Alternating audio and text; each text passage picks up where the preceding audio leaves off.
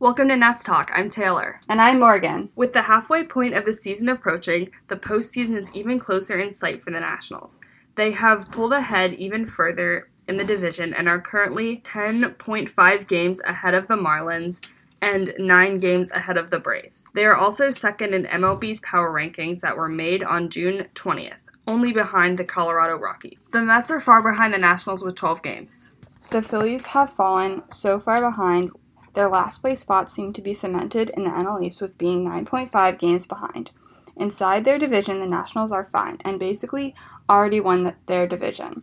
But in order to su- succeed in the postseason, the Nationals need to work on their performance against teams outside of the division. Many players are gearing up for the postseason in a very positive way. The trade deadline is coming up on July 31st. Nats fans should expect a lot of action from the Nationals, especially when it comes to the bullpen, in which the Nationals need to make an obvious upgrade in. The Nationals definitely need a new closer. One of their options is David Robertson from the Chicago White Sox. He's only given up 11 hits and struck out 28 batters in 19 innings. Tony Watson from the Pittsburgh Pirates is not a likely fit or contender like the, for the Nats, but is still a possibility. Mark Melancon, who is probably most likely to, likely to be part of the Nats, um, is from the San Francisco Giants.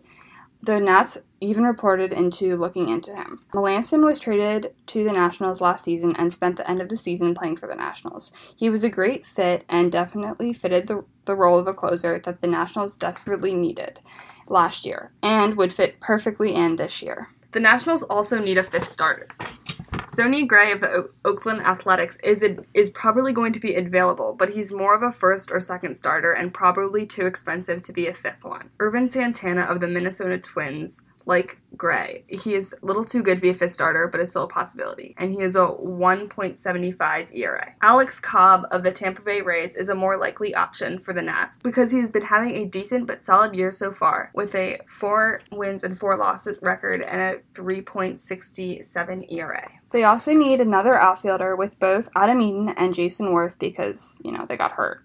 Um, one of these possibilities is Lorenzo Lorenzo Cain from the Kansas City Royals. Although he's having a pretty average season this year with a 287 average and only 27 RBIs, in 2015 he won the World Series with the Royals. He was an All Star that year and was also third place for the AL MVP award. The only problem about Cain is he is a free agent at the end of the season, which might actually be good for the Nationals because Adam Eaton and Jason Werth will most likely be healthy for the next season. It is also possible that the Royals would do a package deal with either Mike Minor and Lorenzo Cain or Kelvin Herrera and Lorenzo Cain. This deal will get rid of two needs for the Nationals a need for an outfielder to replace the absence of Werth and Eaton, and a reliever to aid the bullpen with many issues. Mike Minor would be a, the better option for the Nationals purely with his superior stats and winning record for the season. He is 3 for 1 with a 2.06 ERA when Kelvin Herrera is 1 for 2 with a 4.66 ERA. JD Martinez is also an option for an outfielder for the Nationals and he played on the Detroit Tigers. He has a 288 average with 8 homers. A lot of talent is waiting to join the Nationals. But now let's talk about our current guys and the ones that are hitting it out of the ballpark. Bryce Harper has been hitting 326 over a 13 game win streak.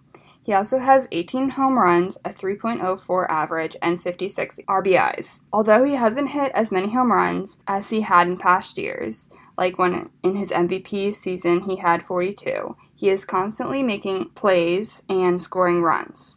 He recently hit a walk-off home run in extra innings against the Reds on June 23rd. Ryan Zimmerman is also on fire with a 348 average, which is the first in all of baseball, 19 home runs, and 57 RBIs, which is the sixth in all of baseball. He is currently on a 13 day hitting streak as of June 24th. Daniel Murphy is also doing great with a 342 average, second in all of baseball. He reached the 100th career home run mark on June 23rd. Trea Turner is also having a magnificent season and has and he also set a cool new record for the Nationals by having four steals in one game, which set the record for most steals in one game for the Nationals.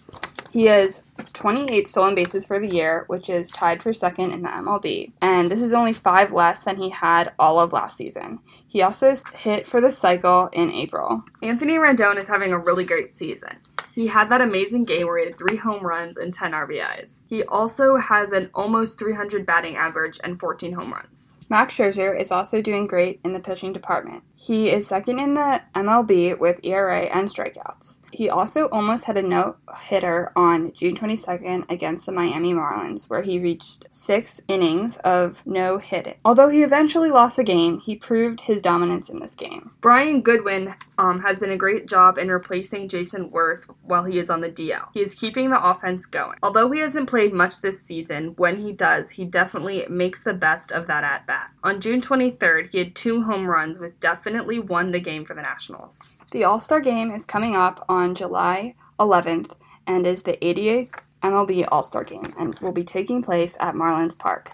The Nationals currently have three players who are on the National League starting ballot Bryce Harper, Ryan Zimmerman, and Daniel Murphy. And looking at our pitchers, Max Scherzer is also very likely to join them. Every team will go through many bumps and bruises to succeed as a team, and this especially applies to the Nationals. Here are some things the Nationals need to work on and some injuries as well. Jason Werth is unfortunately injured, and he got this injury on June 4th when he fouled a ball, ball off his foot and was put on the disabled list the next day. As of June 19th, Werth has not resumed baseball activities. He has received treatment but is not close to a rehab assignment. Adam Eaton is still out for the season with an ACL injury earlier in the season.